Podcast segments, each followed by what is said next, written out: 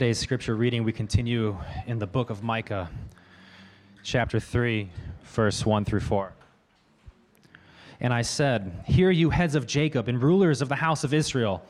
Is it not for you to know justice? You who hate the good and love the evil, who tear the skin off my people and their flesh from off their bones, who eat the flesh of my people and flay their skin from off them, and break their bones in pieces, and chop them up like meat in a pot, like flesh in a cauldron. Then they will cry to the Lord, but he will not answer them, and he will hide his face from them at that time, because they have made their deeds evil. Hear this, you heads of the house of Jacob and rulers of the house of Israel, who detest justice and make crooked all that is straight, who build Zion with blood and Jerusalem with iniquity it heads, its heads give judgment for a bribe. Its priests teach for a price. Its prophets practice divination for money. Yet they lean on the Lord and say, it is, is it not the Lord in the midst of us? No disaster shall come upon us. Therefore, because of you, Zion shall be plowed as a field. Jerusalem shall be a heap of ruins, and the mountain of the house a wooded height. Micah 4 1 through 7. It shall come to pass in the later days that in the mountain of the house of the Lord shall be established as the highest of the mountains, and it shall be lifted up above the hills. And peoples shall flow to it, and many nations shall come and say, Come, let us go up to the mountain of the Lord, to the house of the God of Jacob, that he may teach us in his ways, and that we may walk in his paths. For out of Zion shall go forth the law, and the word of the Lord from Jerusalem. He shall judge between many peoples, and shall decide disputes for strong nations far away. And they shall not beat their swords into plowshares, and their spears into pruning hooks. Nation shall not lift up sword against nation, neither shall they learn war any more, but they shall sit, every man under his vine and under his fig tree, and no one shall make them afraid. For the mouth of the Lord of hosts has spoken. For all the peoples walk, each in the name of its God but we will walk in the name of the Lord our God forever and ever. In that day, declares the Lord, I will assemble the lame and gather those who have been driven away and those whom I have afflicted. And the lame I will make the remnant, and those who are cast off a strong nation. And the Lord will reign over them in Mount Zion from this time forth and forevermore. Micah chapter 5. But you, O Bethlehem, Ephrathah, who are too little to be among the clans of Judah. From you shall come forth from me one who is to be ruler in Israel, whose coming forth is from old, from ancient days. Therefore, he shall give them up until the time when she who is in labor has given birth. Then the rest of his brothers shall return to the people of Israel. And he shall stand and shepherd his flock in the strength of the Lord, in the majesty of the name of the Lord his God, and they shall dwell secure for now he shall be great to the ends of the earth. And in that day, declares the Lord, I will cut off your horses from among you and destroy your chariots. And I will cut off the cities of your land and throw down all your strongholds. And I will cut off sorceries from your hand, and you shall have no more tellers of fortunes. And I will cut off your carved images and your pillars from among you, and you shall bow down no more to the work of your hands. And I will root out your Asherah images and among you and destroy your cities. And in anger and wrath, I will execute vengeance on all on the nations that did not obey. This is the word of the Lord. Good morning, family. How you doing? Good. Good. My wireless microphone is out of commission today, so I'm going to be slinging this guy for the next 40 minutes. So I'm sorry. It's probably going to prove to be a little bit obnoxious, and just it is what it is. All right, let's pray, and uh, we will get right down to work. Father, we thank you for choosing to show us mercy rather than the judgment that we deserve. We know you still have to execute justice, and so we understand that's why you sent Jesus to be the rescuing king in our place, and he absorbed all the justice that was due us, and he absorbed it on the cross. He takes our rebellion and he gives us his rightness, his righteousness, and we are qualified to be adopted in as your sons and daughters. And so we thank you. Jesus, we thank you for being willing to die so that we could live. But we thank you that you're not dead. We thank you that you put death in the grave, you rose again, and you live on our behalf now. And we thank you for giving us your spirit. You are not physically present with us, but you have poured out your spirit into our into our lives. And, and so we pray again that you would pour out your spirit on us Again, this morning, we recognize that is the only way that we live. It's through your Spirit, Father, that we hear your voice. And it's through your Spirit that our hearts, our, our hearts with so many remaining rebel tendencies, are reoriented on you. And that's what we need this morning. And so, Father, we thank you for loving us and showing us mercy. Jesus, we thank you for taking the justice that was due in our place. And Spirit, we thank you for bringing our hearts to life. And we pray this in your name. Amen. Amen. Okay, so we are in week two of our Micah series. And uh, Micah, as we understand it, is our story talking about systemic rebellion in our hearts, but surprising hope. Systemic rebellion, but surprising hope. Micah, what we learned last week about Micah was he was a prophet. And what we know about prophets is that they speak on behalf of God to God's people to call God's people back. And so God sent Micah to address the systemic rebellion of his people. And this book contains their story. And if we will have eyes to see it, we will understand that Micah contains our story as well. What we learned last week also is true to prophetic form. Micah brings it hard and he, he speaks three cycles of doom. Just he, he brings it.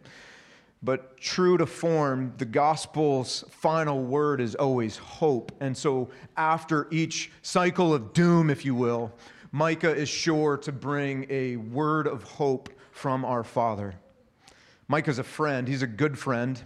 He's a good friend because so many friends in our culture will tell us what they think we need to hear, or they'll tell us what we want to hear. Micah's the one friend who tells us what we actually need to hear, and that's the voice of our dad. And he's just straight up, he brings it.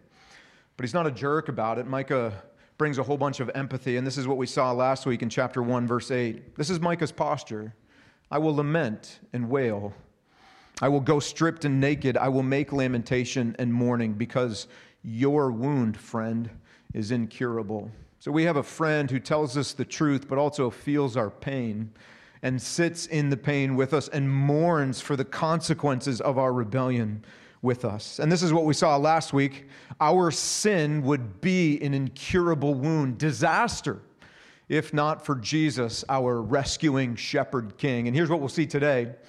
Rebel hearts misuse power. They always misuse power, position, or influence. But our rescuing shepherd king will use his power to restore not only the wounded ones, but the ones doing the wounding. Our rescuing shepherd king will use his power to restore. So let's just break that sentence into two, and we'll start with the first half and conclude with the second half. The first half rebel hearts misuse power to rule. Our rebel hearts tend to misuse power, position, and influence for selfish reasons at the expense of other people. That's exactly what Stephen Um said. He, uh, this is a quote from his book. He says, Misused power is taking the influence God has given you for the sake of the common good. That's why He's given it to you, and using it against others for selfish gain. So, the question that we would have then as people approaching our Father's voice is what exactly does our dad have to say to those who misuse power or position or influence for selfish gain? What does he have to say about that? Well, he's got a clear word because in Micah's day, lots of people were misusing their power, position, and influence, just like our day. Nothing really changes, does it? Micah's going to address three groups of people prophets, one category, priests, another category, and then a third category we'll just call kings, and I'll explain that when we get there. Let's start with the prophets. Prophets are called by God to speak hard things and hopeful things to God's people. Prophets tell us the truth, but they've got to tell us the hard truth. They've got to be honest with us. So they speak hard things, uncomfortable things, the kinds of things you don't really want to say to the people you're closest to. Prophets say those things on behalf of God. But again, cycle of doom, cycle of hope. They also speak words of hope to bring our to point our hearts back to the Father who loves us. So prophets speak hard and hopeful things on behalf of God. God sends prophets to confront abuses of power, to speak truth to power, to advocate for the weak, the marginalized, and the poor. Prophets ultimately have one responsibility, and that is to lead people to God either out of their abuses of power or out of their experiences of pain. Prophets are supposed to lead people to God, but that was not happening in Micah's day. We see that in chapter 3, verse 5. Thus says the Lord concerning the prophets who lead my people to me, lead my people away from me. They lead them astray. And in fact, they cry peace when they have something to eat but declare war against him who puts nothing into their mouths. In other words, if you're paying the prophet, if your power could benefit the prophet, he's going to speak peace to you all day long and prop you up. But if you're marginalized, poor, powerless, unable to uh, build the prophet's platform, he's just coming against you. And that's what was happening in Micah's day. In verse 11 of the same chapter, we read that their prophets were even practicing divination for money. Uh, two really wrong things about that sentence. First of all, divination was not even an approved tool in a prophet's toolbox. Like, divination's whack. It's pagan, it's evil. Divination, man, that includes like the bloody organs from a dead squirrel, twigs, bark, branches, dirt, rocks, uh, your, your signs in the heavens. Like, it has nothing to do with God. Nothing to do with God. So they were practicing divination, and they were doing it for money. The bottom line is being a prophet in Micah's day was meant to be a not for profit gig. So when you see a prophet profiting off of people, not, not for profit any longer, that's not a prophet. When you see a prophet propping up the powerful rather than protecting the poor, that's no prophet. He's nothing more than a prop. And the prophets in Micah's day were misusing and abusing their position and power. And in fact, they were making God a political prop so that they could gain more power. Well, didn't we see that in our most recent election cycle? And don't we see that year in and year out? Guys, nothing changes under the sun. Rebel hearts. So Micah calls them out. And then the priests. Man, it was tragic that the the prophets were misusing power, almost more tragic that the priests were misusing power, position, influence, because priests exist to care for God's family, soul care. Priests exist to care for the bruises of God's people and to mend the broken. That's why priests exists, exist. That's why God calls them shepherds over and over and over again. And we know from the scripture that shepherds, by God's design, are meant to be supported financially by the people but not profiting off of them. There shouldn't be rich, wealthy shepherds that are living above uh, the means of their people. Uh, interestingly, prophets were not, were not supported by the people at all. Dangerous to include money in a prophet's role. So, no money. Uh, priests were supported by the people, but again, supported, not profiting. But look what happens here, verse 11. It's priests teach for a price. They'd stopped caring about the bruises of God's people and cared a whole lot more about the branding of their name or their platform or their church plant. Bruises fell into the shadows as branding came into the spotlight. Paychecks and popularity drove their platform, and God's shepherds, who were created to care for God's people, the shepherds had turned into wolves and then the kings. I call them kings because the words that Micah uses in this chapter, heads and rulers, pretty broad. And so that would include village elders, political officers, judges, and courts. So you basically have like the religious leaders and the secular leaders, and Micah's just coming at both of them. So the kings. In verse 1 to 3, Micah says, Hear you, heads of Jacob and rulers of the house of Israel, is it not for you to know justice?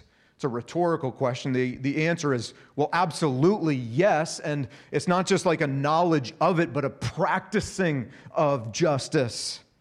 Yeah, it is because they knew that leaders with power, position, or influence had been given those positions of power or influence by God, and they had been given limits with them. In other words, God's design has always been, whether it's we're talking about spiritual leaders or secular governmental leaders, God has imposed limitations because those leaders exist not for their own fame or flourishing, but for the flourishing of people. And so there are limits to protect abuses. Micah continues, But you hate the good and love the evil. You tear the skin from off my people and their flesh from off their bones, who eat the flesh of my people and flay their skin from off of them. It's pretty graphic.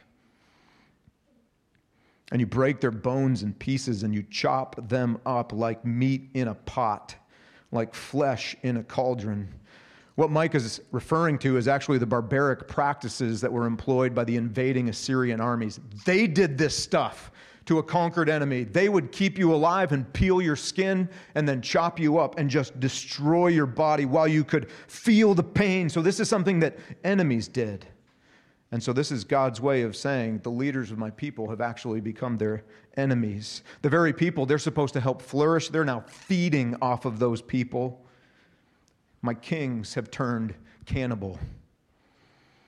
He continues in verse 9 Hear this then, you heads of the house of Jacob and rulers of the house of Israel who detest justice. They're supposed to know and practice just do justice, but they detest justice. And they make crooked all that is straight. Who build build Zion with blood. They built their empire with blood. The blood of the marginalized and the enslaved and the poor and the powerless, and they built Jerusalem with iniquity, so much injustice.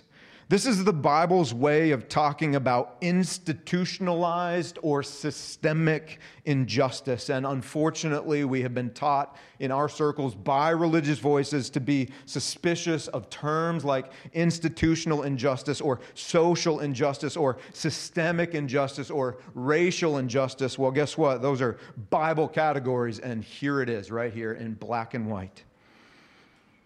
And here's the cold reality Systemic injustice will exist in every culture because of the systemic rebellion in our hearts. You got systemic rebellion in your heart, there will be systemic injustice in your home.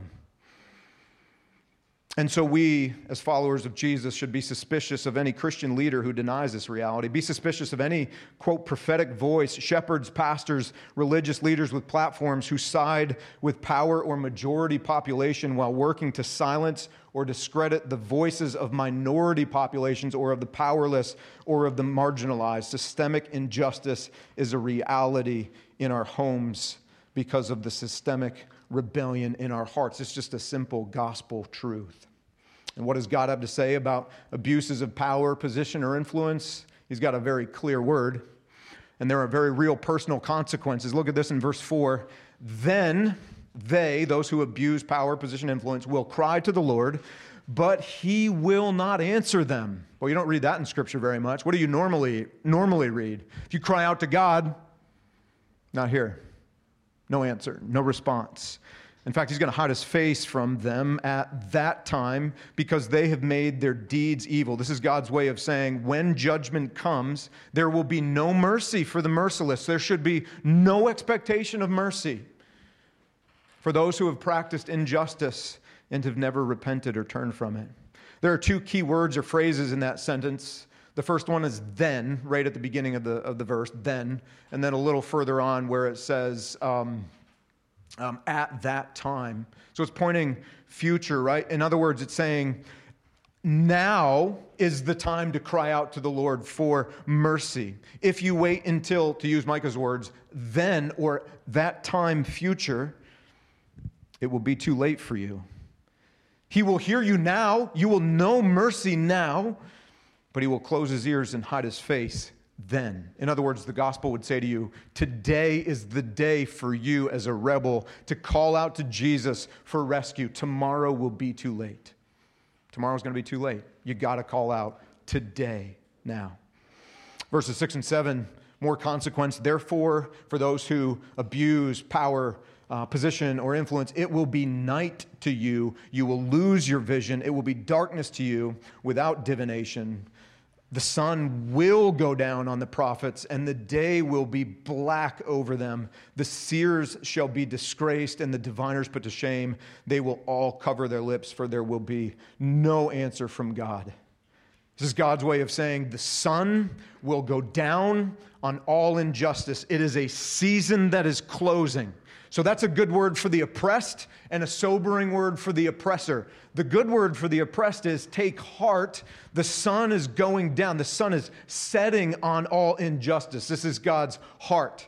He is working to eradicate all injustice from the brokenness of our world, and it will finally be true when Jesus returns as the perfectly just King. But that is, um, that is the, we talk about justice being bent in, in history. Well, God is bending it back out to be straight so that when Jesus returns, all injustice is gone. So for those of you who suffer as a marginalized person or in a powerless people group, if you've suffered any injustice in, the, in your lifetime or in an ongoing way, Jesus is working to eradicate it. The sun is going down for the oppressor.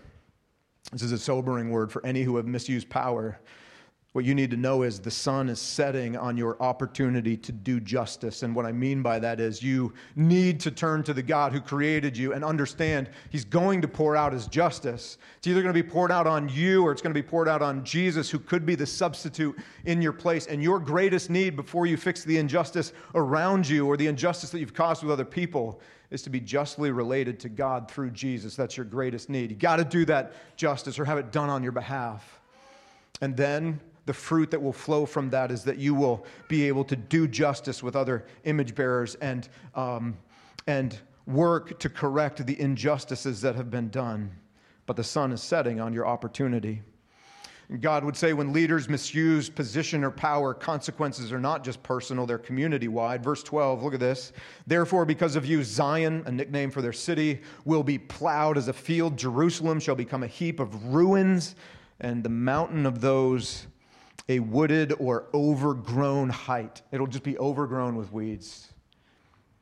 And that happened, we know, in 586. Like that came true in history. It came true in history because they didn't listen to Micah's voice ultimately. But look at in verse 8, Micah says, As for me, I am, I am filled with power with the Spirit of the Lord and with justice and might. Why? Why did Micah exist? To declare to Jacob his transgression. Jacob's a name for God's people, and to Israel, another name for God's people, his sin. Micah was the voice they had to listen to. Guys, Micah is the voice that we must listen to today. It's the voice that God has given to wake us up that the sun is going down. There will not be another voice after that. Like this is the voice now in this season before the sun sets. And Micah, if he were here in the room with us, which coincidentally, coincidentally he is through his book, Micah would look us in the eyes and say, You've got rebel hearts too. So this isn't just their story, this is our story. We misuse power.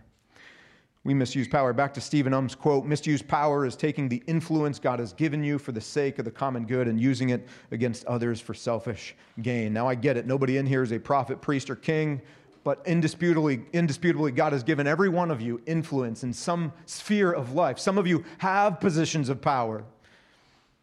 We all have influence. So the question then becomes when have I used that influence or that position or power? For selfish gain at the expense of others? Or when have I been passive in the expression of that influence, position, or power to the neglect of those who were suffering and I could have spoken up to the injustice or acted?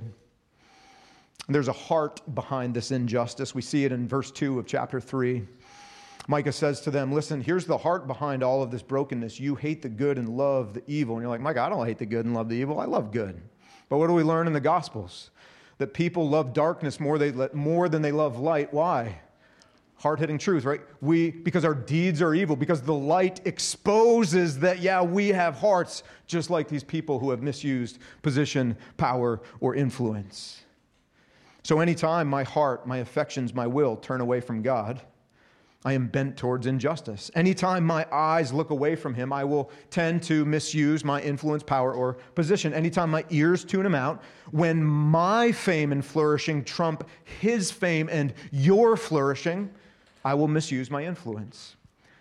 When my ears close to the cries of injustice, when I am suspicious of the powerless and supportive of the powerful. Guys, Micah helps us think honestly. He helps us to see that, yes, in my lifetime, I have used or I am using position, power, or influence for selfish gain. History is filled with examples of prophets, priests, and kings who misuse and abuse power. Guys, our news cycle is filled with stories of leaders, prophets, priests, and kings still who misuse and abuse power, position, and influence. Injustice abounds in every culture. My own life is full of examples where I have misused position or influence or power. My life is full of examples where I have been wounded by other people who have misused influence, power, or position. See, Micah's cycle of doom should hit hard because we're all included. We're all included in this cycle. But what has the final word in the gospel? Doom? Hope. And that's really good news for us, and it was really good news for them as well. So, the second piece of our sentence hope has the final word because a rescuing shepherd king will use his power to restore. Well, when? When will he do this? Like, we could kind of use that right now, couldn't we? Look at verse 1 of chapter 4. Micah says, hang in there. This restoration will come to pass in the latter days, or you could say the days yet to come or the days future. And when the Bible uses that phrase, latter days, what it is referring to, that we just see this over and over and over again in the New Testament, the latter days or the later days begin with Jesus' first advent to earth when he came and he was born of Mary to be our shepherding, rescuing king. That's like when the clock started to tick in the latter day season. So that's the season we're in now. And then what we understand from Scripture, especially the book of Revelation, those latter days will conclude when Jesus, our shepherding king, returns the second time. Remember, he's bending the crooked injustices back out straight, and they'll be finally straight and just only at his return. So we are in what people like to refer as the already, but not yet. He's already doing this work, but we're not yet there. There's a lot of injustice still in between. We're in the in between.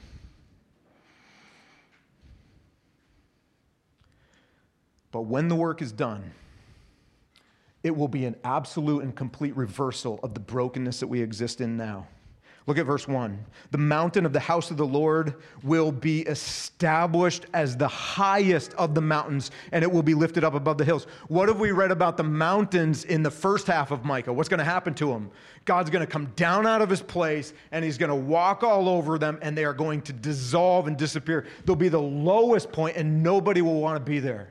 But as our rescuing shepherd king does his restoring work, it becomes the highest place and a place of life. And people will want to be where the shepherding king is doing his work. Look at verse 2. What does he say? Peoples will what? Flow to it, and many nations will come.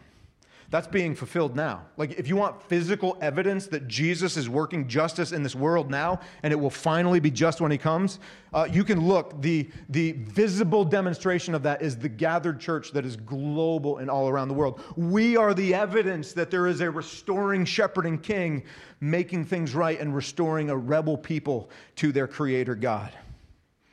It's the evidence that we see every day and every time we gather. It's being fulfilled now in part. It'll be complete then, the already but not yet. And when it is complete, verses 3 to 4, it will be we'll see a kingdom of justice and peace. Look at this. He will judge between many peoples and shall decide disputes for strong nations far away. Like finally, perfect justice will be known for the first time when Jesus returns as, as rescuing king. And what will be the consequence of that? All people will beat their swords into plowshares and their spears into pruning hooks. Nation shall not lift up sword against nation. Listen, neither will they learn war anymore. Y'all gonna be out of the job. The kingdom of God does not have a Department of Defense because it doesn't need one. Doesn't need one. But remember, we're in the already not yet. And the New Testament speaks clearly about the messiness of this time and about how he's given the authority of the sword to civil governments to execute justice and to protect people groups. So take a deep breath. You're in a legit, God approved line of work now when it's executed justly, right? Legit line of work. I'm just telling you, uh, get that second degree or get something else going on because the your line of work's going away. It's going away. No Department of Defense. But we're in the already not yet, and it's messy, and we wait. Verse 4 But they, look at this, when it's complete, they will sit, every man, you could understand every person, every man or woman, under his vine and under his fig tree, and no one will make them afraid, for the mouth of the Lord has spoken. That is a picture of not only peace and security, that is also a picture of equity and dignity. Look at this. Every person sitting under what? The landlord's vine, his employer's vine, his own vine his own, his, her own vine, under his or her own fig tree. Not only peace and security, but equity and dignity, which will be known fully in Jesus' kingdom. And in that day, verses 6 to 7, look at this. This is beautiful. God says, I will assemble the lame. And I'm going to, most, most kingdoms discard the lame. And you know it's injustice deep down. You know the powerless and the lame are mistreated in every culture. It's, it's an expression of our systemic rebellion. Jesus, as the just, restoring, rescuing king, will gather in the lame. And he will gather those who have been driven away and those whom I have afflicted. Notice that. Who afflicted? God afflicted. So judgment known, but out of that judgment, rescue and adoption into the family. And the lame I will make the remnant, my, my people, my special people. And those who were cast off, I'm going to make them a strong nation. And the Lord will reign over them in Mount Zion from this time forth and forevermore. So we're talking about a forever kingdom when injustice will finally be eradicated and justice known. It's not for a little while, it's not going to fall apart. This is what we were created for, and it is a forever kingdom. It's a beautiful picture. Listen, if you're not a Christian and you're here, man, I'm so glad that you're here. And I just want to say this to you. If you long for social justice, Man, that's commendable. And it's beautiful that you long for justice and that you have eyes to see that there is injustice in this world. Let me just say this to you. If you long for social justice, behind that longing, it's actually this kingdom that you long for. You don't know it by name, and maybe you haven't seen it before, but in your heart's desire for justice, it's actually this kingdom that you want. And you know it. You know it. Man, if if it were true that we just randomly existed and we happened to be, and we're just here for a season, and survival of the fittest is true. It's the law of the land. And then after death, we just cease to exist. What is justice? What is justice? What's beautiful? So, if that's true, why do you have a desire for justice? Why can you see injustice? Why do you want equity? Where do those desires and feelings come from? If survival of the fittest were really true, justice would be you doing you and making sure you and your people survive at any cost. But you all know that's not just. Why? If there's not an arbiter of justice, if there's not a stand, if there's not a giver of beauty and of life, where does that desire, where does that sense even come from? Man, I'm telling you, when you long for social justice, you are longing for this king and his kingdom. It's going to be filled with the lame, the driven away, the afflicted, and the cast off. And guys, listen, I just, as your friend, I, I want you to make sure you hear this. There's nothing that matters more to you today than for you to see yourself as one of the lame and one of the driven away and one of the afflicted and one of the cast off. That's who you are. Wounded, yes. Have you been wounded by injustice? No doubt. But if Micah were here in person, he would look you in the eye and say, You are also the wounder. You're wounded, yes, but you're also a wounder. You're a wounding one. Sure, power has been used against you. Some of you in our family have been oppressed and you have experienced injustice, and I've heard your stories, and it's ongoing for some of you. Maybe because of uh, your skin color or the uh, socio-economic demographic that you grew, grew up in, or the region of the country, or education, whatever it is. Tons of stories of injustice in our family, all over the place, if we will have ears to hear them.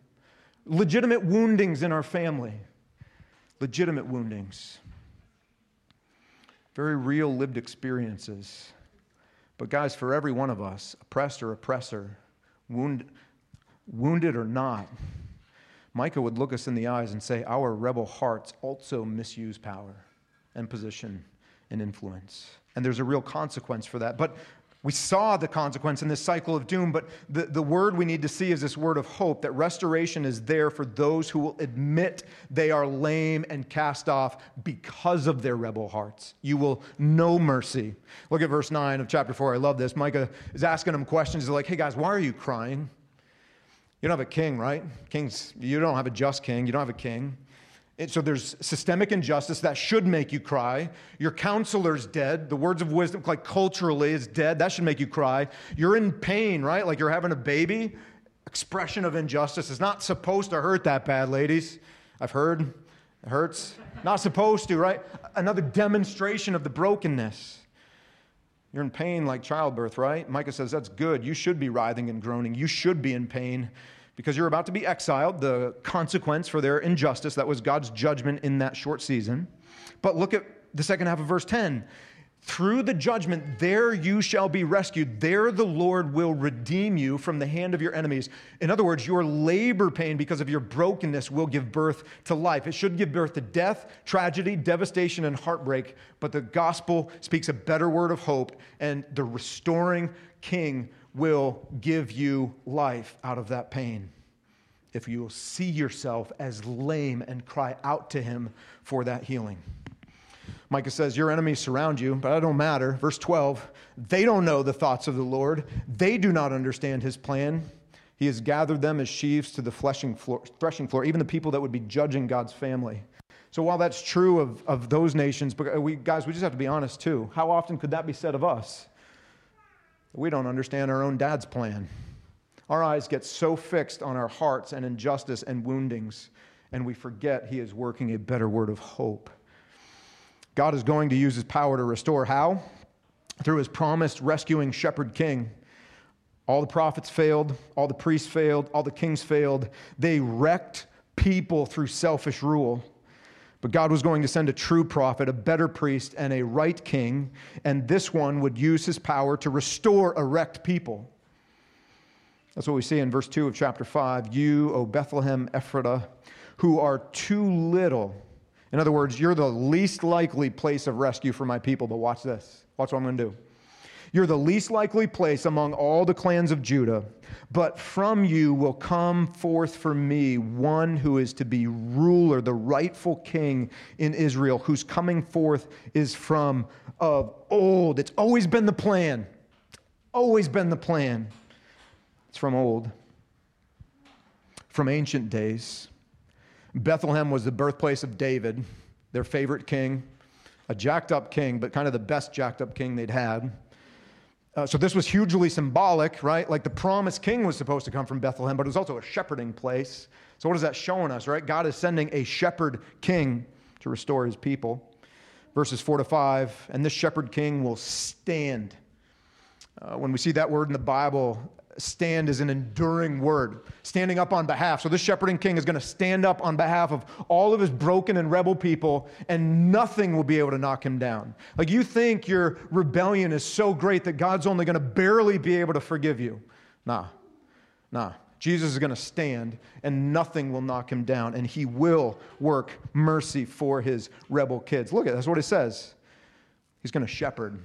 That care you need for your bruised soul, that comes from Jesus, the one true shepherd. He's going to shepherd his flock in the strength of the Lord, in the majesty of the name of the Lord as God. And because of this, we will dwell secure. Because now he will be great to the ends of the earth, and he will be our peace. Guys, just another word to you. Man, if you're a non Christian and you're here with us, I'm so glad you're here. I know you want peace. All of our hearts long for peace. That is a shared human experience. We want peace. And it's so elusive, isn't it? Peace is so elusive. You only know it as an impersonal thing to be had. The gospel tells us peace is a person to have relationship with. So you long for peace. I just want to tell you, as your friend, behind that longing, you're actually longing for a shepherd king. You're longing for not a thing, but a person, and his name is Jesus. And that's why the Bible calls him the Prince of Peace. He's the rightful shepherd king. He, he, he brings the peace, and without him, you will never know peace. So, behind your longing for peace, which is commendable, and you want peace for our world, and you want peace where there is injustice, beautiful and right and God given, behind that, you're longing for the shepherding king. And the shepherding king is going to gather a people, says to the ends of the earth. That's what he's doing right now. That's what, that's what churches are imperfect, messy. But of course they're imperfect and messy. Why? Because we're in the already not yet. All kinds of mess and brokenness. Like, we want a perfect church. Guys, hang on. It's not happening until like over here. And we are way back over here. We talk about Jesus eradicating injustice. The reason we're all so messy is he's working to eradicate the injustice in my heart and in your heart. Okay? So the already but not yet. But this is what he's doing. Global family, and there's going to be three qualities of this family. We'll close with this. The rest of chapter 5 talks about how this shepherd, this rescuing shepherd king will have a family that is fearless. It will exist for the good of people and it will be for a sign against rebellion. Okay, so fearless for the good of people and for a sign against rebellion. Look at verses 5 to 6 of chapter 5. It says, when, so now Micah's looking forward, um, and he says this when the Assyrians come into our land and treads in our places, palaces, then we will raise against him seven shepherds and eight princes of men. Man, people get weird with numbers in the Bible. Don't be weird with numbers in the Bible. Like, don't do numerology. That's weird, okay? Um, what we can understand all through the Old Testament, like sometimes there's a literal understanding, like he really means seven or he really means eight. The only other alternative is that sometimes they're used symbolically. I really believe those numbers are being used symbolically here, not in a weird way, but just very, here, here's what I mean. Seven is the number of perfection, right? Perfection. So there aren't seven different shepherds. This is an expression of Micah saying, the perfect shepherd who cares perfectly for his people will be here.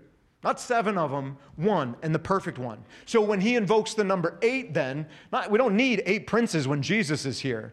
If seven's perfect, eight is like, man, we don't need all this. And that's what he's saying about Jesus. It's more than enough. You don't need everything that Jesus brings to the table. One of Jesus is enough for everybody, okay? Perfect and more than enough. And they, they or he shall shepherd the land of Assyria with a sword and the land of Nimrod at its entrances, and he will deliver us from the Assyrian when he comes into our land and treads within our border.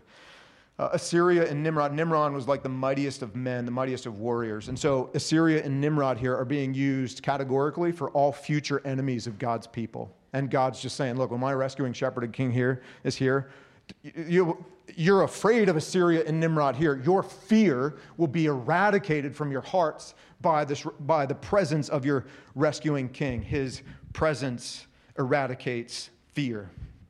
Because we know that our shepherd will defend us, and because he does, we have no reason to fear, no inadequacy to be afraid of. He's perfect and he's more than enough. So we are a fearless family, even though we may be surrounded by those who are opposed to us. No thing. No thing because of the presence of our King. So we're not only fearless, though, check this out. We exist for the good of people. Verse 7 of chapter 5.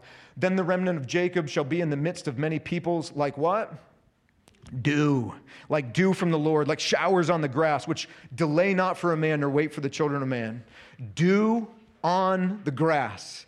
Did you grow up in the country at all? Did you ever run barefoot in the early morning dew on the grass? You ever see, you ever look out and see the sun glistening off the dew in the grass? Dew is symbolic of blessing in the Bible because it gives life, it gives refreshment, and it gives renewal, and it makes things green. You don't need the rain as long as you have the dew every morning. Guys, that's the presence our Father intends for us to have in this world the gentle presence of an early morning dew.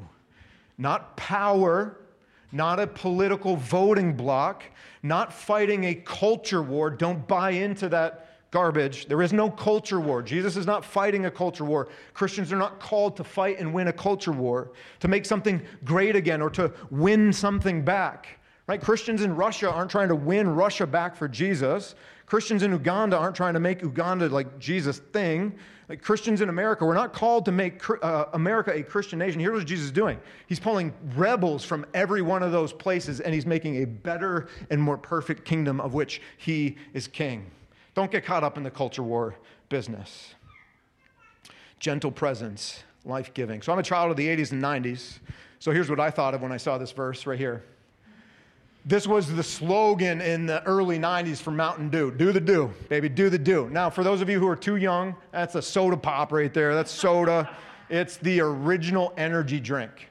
Um, that's what it is. Like before y'all were feasting on your the energy drinks that are sending you all the heart attacks, just saying. But before that, there was Mountain Dew. Just bring that up one more time again. So, do the dew. Listen, all kidding aside, like they stole that from us. That's our family's thing right there. Do the dew. Maybe be the dew. But guys, can I like let's just ask this question. When is the last time we got up out of bed in the morning before we went to school or work or whatever our sphere of influence was and thought to myself, man, God's rescued me into his kingdom for the good of people. I get to exist like the refreshing, gentle presence of dew on the grass for the good of the people around me, even those who are opposed to me. No thing, because there's no fear because my shepherding king is present. I'm going to go be the dew today. Do we even think that way? Not really. But this is who we are. This is who our Father has called us to be. He's also called us to be for a sign against rebellion. Verse 8 says, The remnant of Jacob will be among, here it is again, among the nations. Not Christians don't leave the world. We don't form cloisters or convents or communities or communes or co ops. You can have your co op. I get it. You got a little school going on. No hate, no shade. Have your co op. As long as your co op is, is, is existing in the brokenness of our world that we're supposed to be dew there, among the nations in the midst of a lot of people. Many peoples means not God's people, like out there peoples. like a lion among the beasts of the forest, like a young lion among the flocks of sheep, which, when it goes through, treads down and tears in pieces, and there is none to deliver. So, like a lion. Now, listen, that sounds angry and militant, right? It's not. That's not the picture that God is trying to paint. We are, the church is not called, we are not militant. Again, we're not, we're not fighting enemy, we're not fighting a war. What he's describing as a young lion is a picture of strength and something that is unstoppable. Why? We are strong and unstoppable because two reasons the presence of our shepherd and king, no fear, and because we fully understand why we exist for the good of other people. So it doesn't matter what they do, we're going to be the dew. Like we're going to be the gentle morning dew. That is a fearless picture of a young lion running around. But there's another piece here, and that is the gospel, the message that has rescued us and been entrusted to us, and the message that shapes our culture. The gospel stands as a sign against rebellion and injustice and show if our culture is shaped by the gospel, we will stand as a as a sign against rebellion and injustice, and that, that sign is deeply threatening to rebels and to systemic rebellion, and we will be hated for that. But we don't hate in return, and we don't destroy in return. We exist as the gentle morning dew in return. Even if somebody postures themselves against us as an enemy, what does Jesus call us to do with our enemies? Love them. The gentle morning dew. All right. So like, man, John, that's our family, fearless for the good of others, for a sign against rebellion. Awesome. Jesus is our shepherding king who uses his power to restore us. Got it. He gave his life for me on the cross. He died in my place. He rose again. He defeated death on my behalf, and he lives for me now. Got it. But, John, I don't belong. I don't fit that culture that you just described. I have so many remaining rebel tendencies. Like you don't see them on the surface, but I am the opposite of all of these things you just described. And I have so many wounds. I want to be restored, but I'm not feeling it and I'm not fearless. I don't I don't rehearse the morning dew. I don't, I don't do that. I, I don't exist intentionally for the good of others. As a sign against rebellion, like I, I'm still rebelling. I can't do this. I have misused power, position, and influence. I don't belong in this kingdom. You know what Micah would say if he were looking you in the eyes right now? You're right. You don't belong in this kingdom. You can't get yourself into this kingdom. You can't eradicate these rebel tendencies on your own. None of us belong. But again, what has the final word? Hope. And so here it is. Here's the hopeful word. This shepherding king will stop at nothing to restore rebel kids who are completely unqualified to be in his family, to be in this kingdom, and he will be the one to make us qualified. And he will be the one to root out our rebel tendencies. Check this out. Here's how the chapter finishes uh, verses 10 and 11. In that day, declares the Lord, I will cut off your horses from among you, and I will destroy your chariots, and I will cut off the cities of your land and throw down all your strongholds. You're like, John, I thought the final word was hope. That's, that sounds really, really bad. Well, no, listen, that's our rescuing king saying that he will stop at nothing to take away your sense of strength, autonomy, and independence that you and your rebellion have found outside of Jesus, and he will do everything to make sure that it is anchored fully and finally and only in Jesus. And that will be the first time that wounds are finally healed and, and your uh, remaining rebel tendencies will be eradicated. Now, notice what he's going after their perceived strength. He's going after their weapons. Do you see that? Horses, chariots, their right to bear arms. Eh? I mean, he's going after their strengths and their weapons. So, check this out. If Micah were speaking to American Christians today, maybe he would stay, say stuff like, Dog, your confidence is far more in the Second Amendment than it is in the second advent of Jesus. And I'm going to fix that.